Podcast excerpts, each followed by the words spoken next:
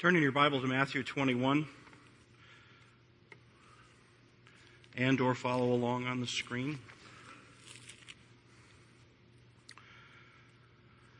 When they had approached Jerusalem and had come to Bethphage at the Mount of Olives, then Jesus sent two disciples, saying to them, Go into the village opposite you, and immediately you will find a donkey there tied with a, and a colt with her. Untie them and bring them to me.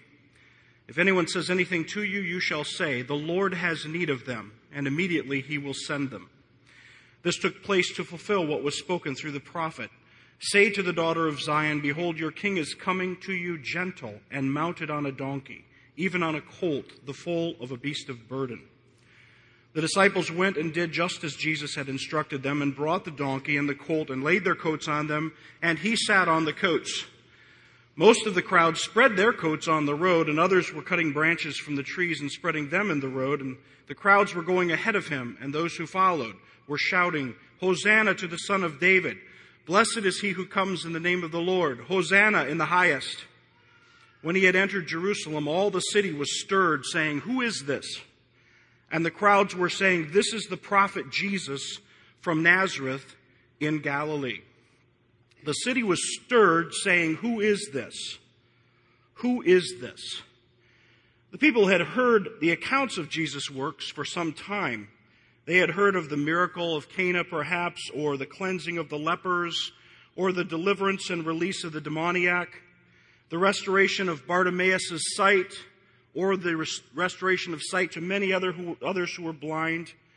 They had heard that many cripples had been made to walk that deaf people were made to hear, that those who were mute were given voices.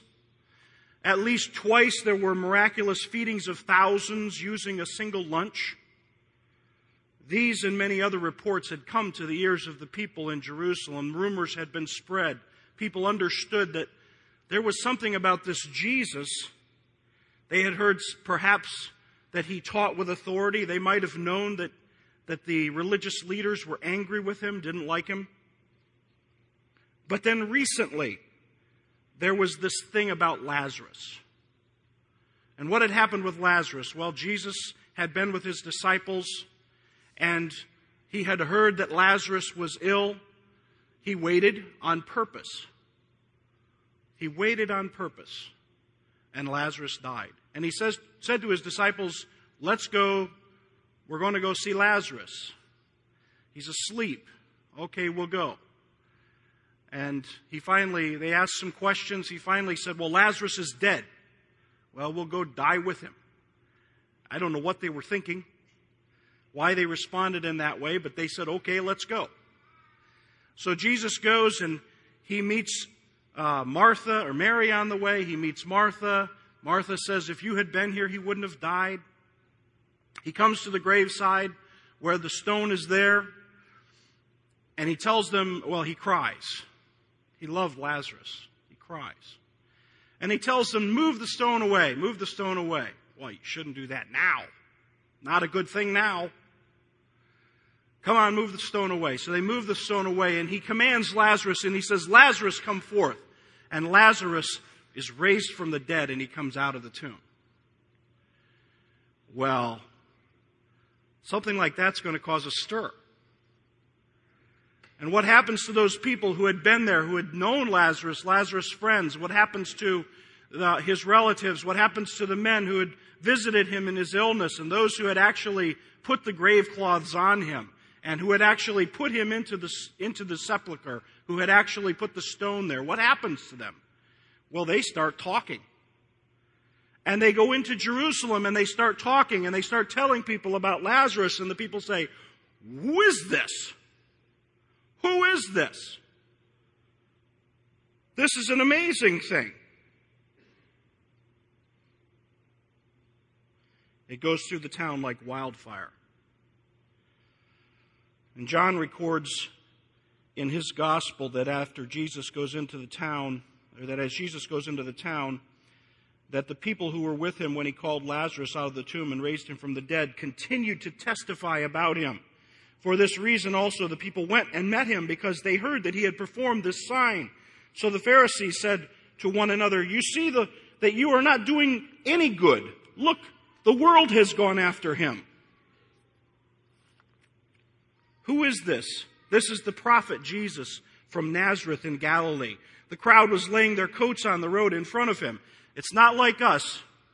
If I take this coat and lay it in front of your car, what am I going to do afterwards? I might throw it away and go put on my brown coat. Just as classy. Or I might throw it in the washing machine. But they were extravagant because they only had one coat, maybe, if they had that. And they threw their coats on the road, and they took and cut branches out of trees, and they threw them on the road in front of Jesus as he came by, riding on this donkey. And the religious leaders were mad. They heard the people shouting. The people were shouting, Hosanna to the Son of David. Blessed is he who comes in the name of the Lord. Hosanna in the highest. It was a parade of ticker tape proportion. Does anybody here know what a ticker tape parade is anymore? Okay.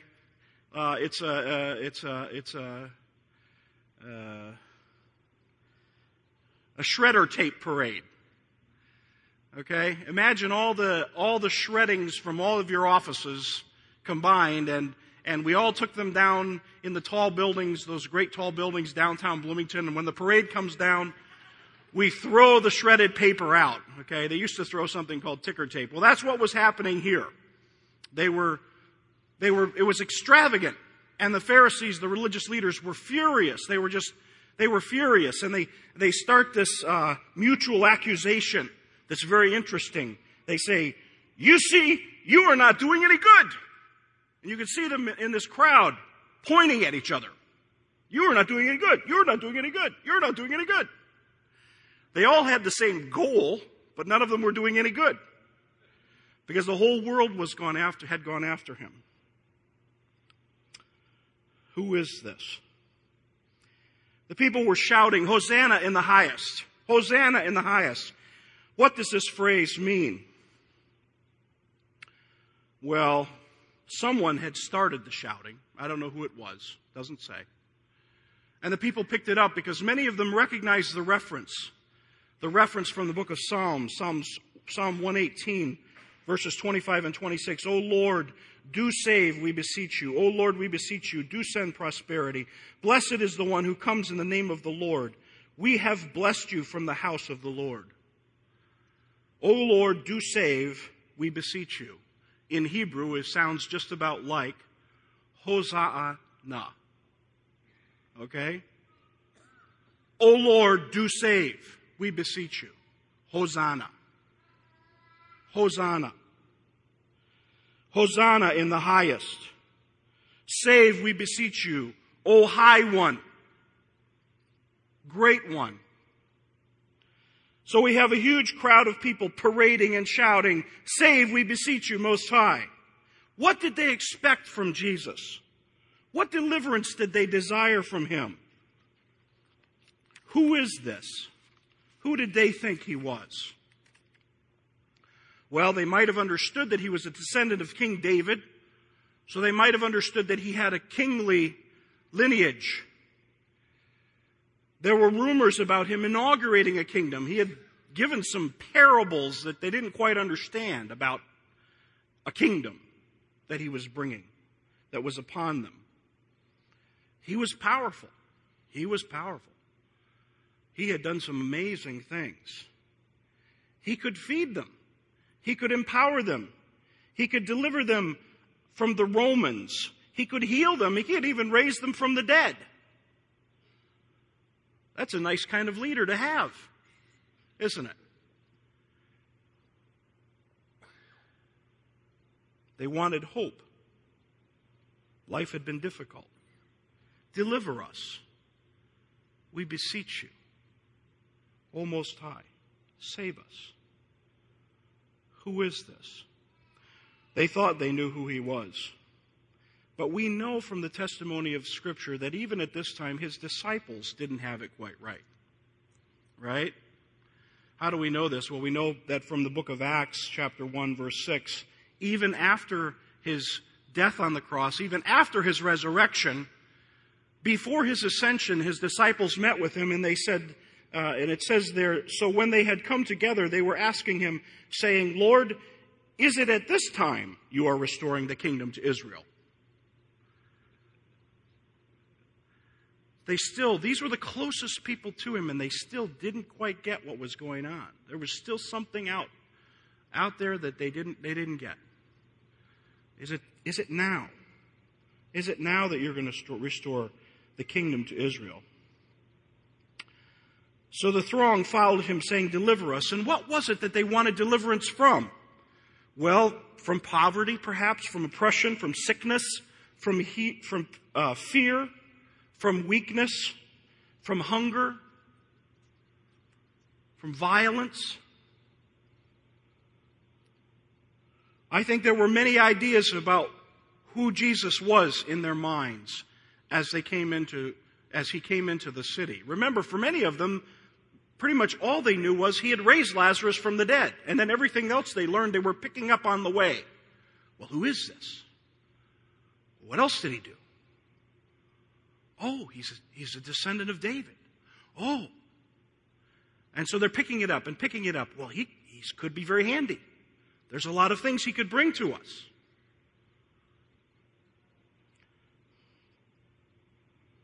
Who is this? This is Jesus, the prophet from Nazareth in Galilee. And so they, they marched him into town, and it was beautiful, it was wonderful. And then what happened? Well, just a short time later, all their hopes just come down to the ground. He's arrested, he's tried, and then he's crucified. Arrested, tried and crucified and displayed on a cross. And the people watched him, it says. And the rulers mocked him. And they said, He saved others. Let him save himself if this is the Christ of God, his chosen one. Mocking him. Just another dead prophet. Just another hope for deliverance crushed. Everyone there was looking for the answer. They were looking for the answer for the outside. They were looking for a Messiah who saves from circumstances, a Messiah who maybe improves circumstances, one who can get you a good seat when he sets up his kingdom. That's the Messiah they were looking for. And they shouted a request, and it was a prophetic request, and it was an ironic prophetic request. Hosanna in the highest. Save, we beseech you most high. And little did they know as they watched him hang on the cross and as the rulers mocked him that that's exactly what he would do. And that's exactly what he was doing. Jesus didn't come to hold earthly court. He didn't come to save people from outside circumstances. When he did affect people's outside circumstances, it was to demonstrate his authority over their inside circumstances. So in Matthew 9, when they bring him a paralytic lying on a bed, he looks at the paralytic and he says, Take courage, son, your sins are forgiven. And some of the scribes said to themselves, This fellow blasphemes. And Jesus, knowing their thoughts, says to them, Why do you think evil in your hearts? Which is easier to say, Your sins are forgiven, or to say, Get up and walk? And I hope, and I don't want to say this trivially, some things in Scripture I just hope in heaven we could listen to a recording of. You understand? Because you just wish you could hear the inflection of Jesus' voice as he says some of these things. But so that you may know that the Son of Man has authority on earth to forgive sins. Then he said to the paralytic, Get up, pick up your bed, and go home. And he got up and he went home. He sometimes took care of outside circumstances to establish his authority over inside circumstances, didn't he? What they didn't see is that Jesus had come to seek and to save that which was lost. That word lost there used in Luke 19 is a word that's, I don't know if I'm pronouncing it right, but it's something like apollo, apolumai. Apolumai. And it's directly connected to the name for the angel over the pit. Do you remember his name? Apollyon. And you know what his name means? The destroyer. Jesus came to seek and to save people who had, you know, got off track a little bit. People who forgot to turn on their GPS system. Jesus came to seek and to save those who were destroyed, lost, destroyed. And they all thought he would save the world by eventually printing currency with his picture on it. But that's not what he was doing at all. Who always gets it right about Jesus? Who always gets it right about Jesus? Well, the people who get it right about Jesus are the ones who know that they're destroyed who know that they're lost. Sinners get it right about Jesus. They got it right about John the Baptist too, didn't they? Do you remember? Tax collectors and prostitutes came out of the city to repent of their sins and be baptized by John. And he told them what to do as signs of repentance in their lives. Who doesn't get it about Jesus? The unlost right? The unlost. The unlost always seem to know who the lost are, don't they? Jesus goes to the house of, um, of Simon. And he comes into the house, and this woman comes into the door, into the house. And Simon knows who she is. He's the, he's the unlost. He looks at the woman. He, she's walking over by Jesus. She gets down on the floor. She's weeping and crying on his feet. And then she takes her hair and she wipes his feet with her hair and she kisses his feet. Kisses them. And Simon says, oh, Don't you know I thought you were a prophet? Don't you know who this is? Don't you know who this is?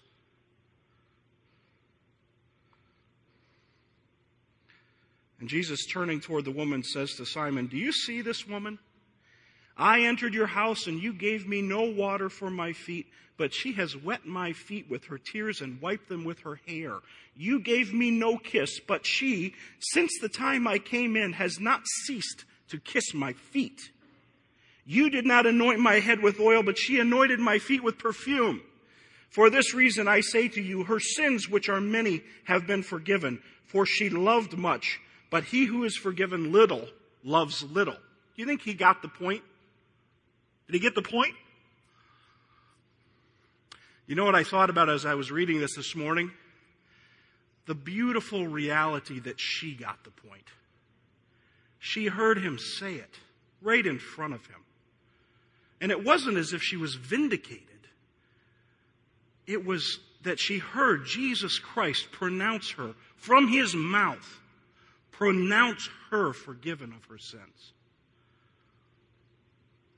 And that man, I think, got the point.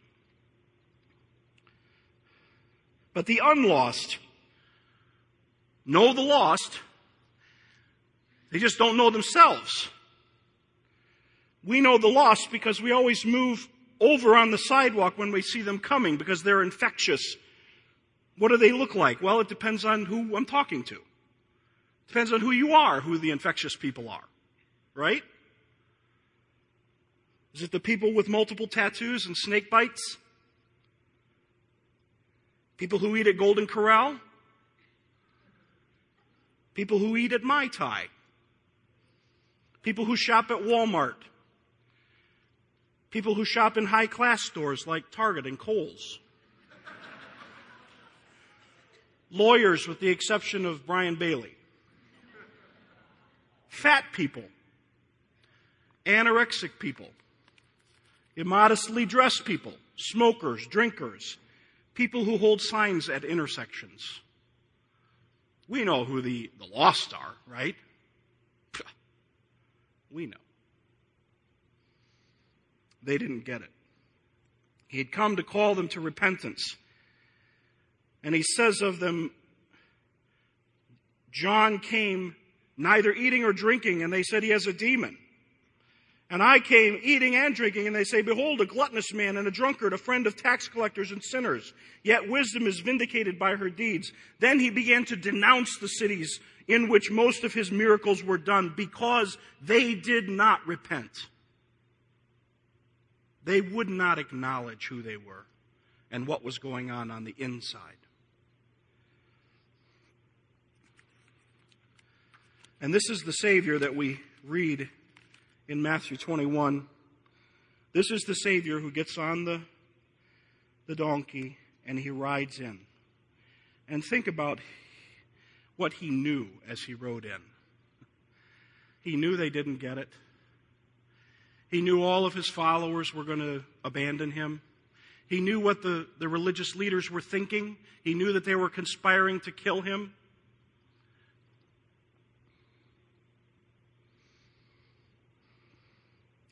The people shout, Hosanna! Hosanna in the highest. And the religious leaders say, Tell him to shut up! Tell him to shut up! It's blasphemy! And Jesus says, if they didn't shout it, the rocks would shout it. Which I have to wonder whether that statement was more, more of an enigma for the religious leaders or for Jesus' disciples they would both think about the statement and wonder what he meant.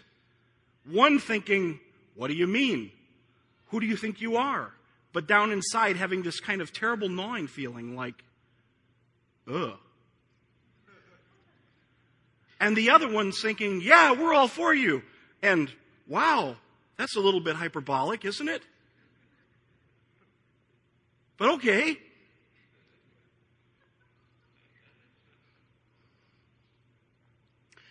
Oh, the patience and long suffering of Jesus.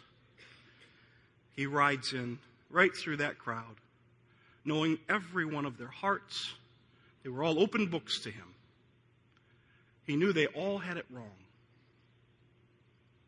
And maybe just a few of them, the sinners, the lost, maybe just a few of them had it a little bit right.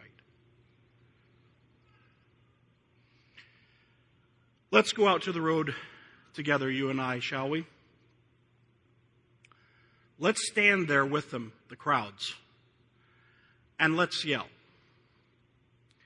Okay, one time, so I don't have to make you do it again. One time, Hosanna in the highest. You ready? Hosanna in the highest!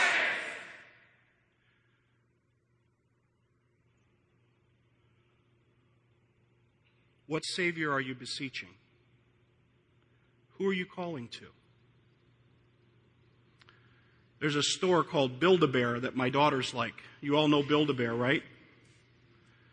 You go into Build-A-Bear and you, well, they start by giving you a, a teddy bear skin, which is a little disturbing. and then they give you stuffing and you stuff it. And then you go on to, uh, basically clothe and accessorize your teddy bear until you have the bear you desire. It may be a doctor bear or a lawyer bear or a farmer bear or et cetera, et cetera, whatever. We have this idea about Jesus. We have this build a Messiah idea. We stand on the side of the road in the day of our visitation and we yell Hosanna in the highest. And then we think about all the ways that, that this Messiah will please us and deal with our outside circumstances. Many, many, many ways. In America, it's a big thing. We mix Christianity and patriotism in such a way. There are places, I call them uh, quartet, uh, quartet flag Christians. Okay, there are places where there's always a quartet with a flag, American flag behind it, and it's always this kind of patriotic Christianity that's going all the time. And so we hear about things that affect what we think is are wrong or disturbing to America. But really what we mean is it's disturbing to our comforts. It's, it's disturbing to us personally because we may lose some money or some liberties. And that's not a good thing. I'm not suggesting it's a good thing, but this is how we think. We think, well, of course, that's what Christianity is. It's there to preserve our money and our liberties because those are the circumstances we think we should have freedom in. And so when the government says nationalize health care, we go crazy. And I'm not saying I agree with nationalized health care. All I'm saying is that we associate opposing nationalized health care with the work of Jesus Christ that He's accomplished for us. That we have to be free from it. And so many people across the land want to be saved from it, that want to be saved from Obamacare. And so they stand on the side of the road and they yell, Hosanna! Hosanna in the highest! Deliver us from Obamacare! Many people want to be vindicated over their enemies because they have enemies. Anybody here over five? You have enemies. Under five, somebody said in the first service, they're just the bad people. They're not enemies.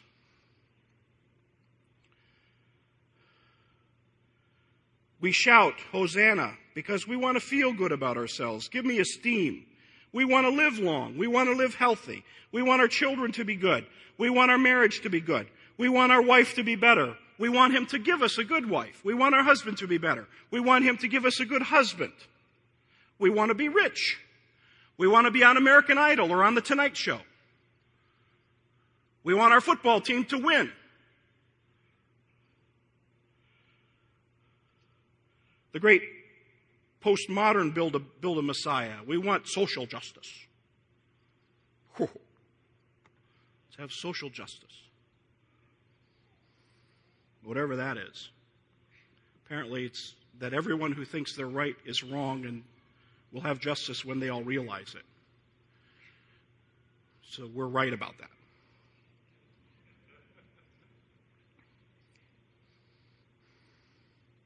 We stand on the side of the road and we yell, Hosanna. Hosanna in the highest. Deliver us, we beseech you. When my wife and I do premarital counseling, we usually finish the last session with the words, with the words, you don't have a clue. Sometimes Stephen's doing premarital counseling in his office, and I just open the door and look at him and I say, You don't have a clue. And it's true, right? Always the older people laugh more because we've, we've gotten a clue somewhat over time. We don't have a clue. We don't have a clue who this is. Who is this? We don't know this prophet. We don't know this priest. We don't know this king.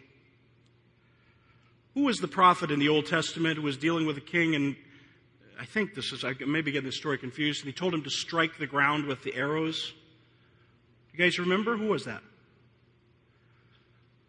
And remember, the guy only struck the ground, was it three times? Nobody else ever read this in the Bible? Okay, good, good. Abram, Scott, Mike. And so the prophet says to him, well, you should have struck it more times than that because now it's only going to be for three, three decades or something, but you should have just really went at it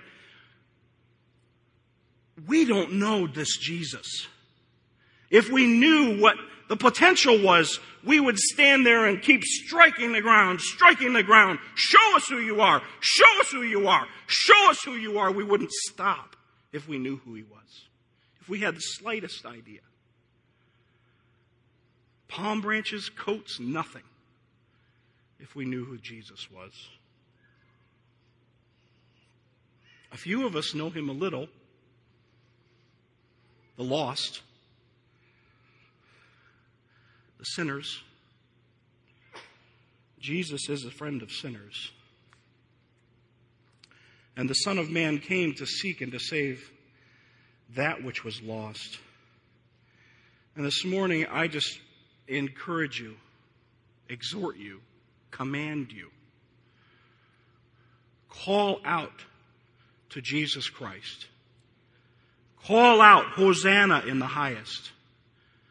Deliver me, I beseech you, O Most High. Because He wants to deliver you from the inside circumstances, from the wickedness of your heart, because your heart is wicked. My heart is wicked. This is why Jesus came. He came and He suffered and He died and He rose from the dead. And He paid the penalty for our sin. This is the Jesus that we worship. Let's pray.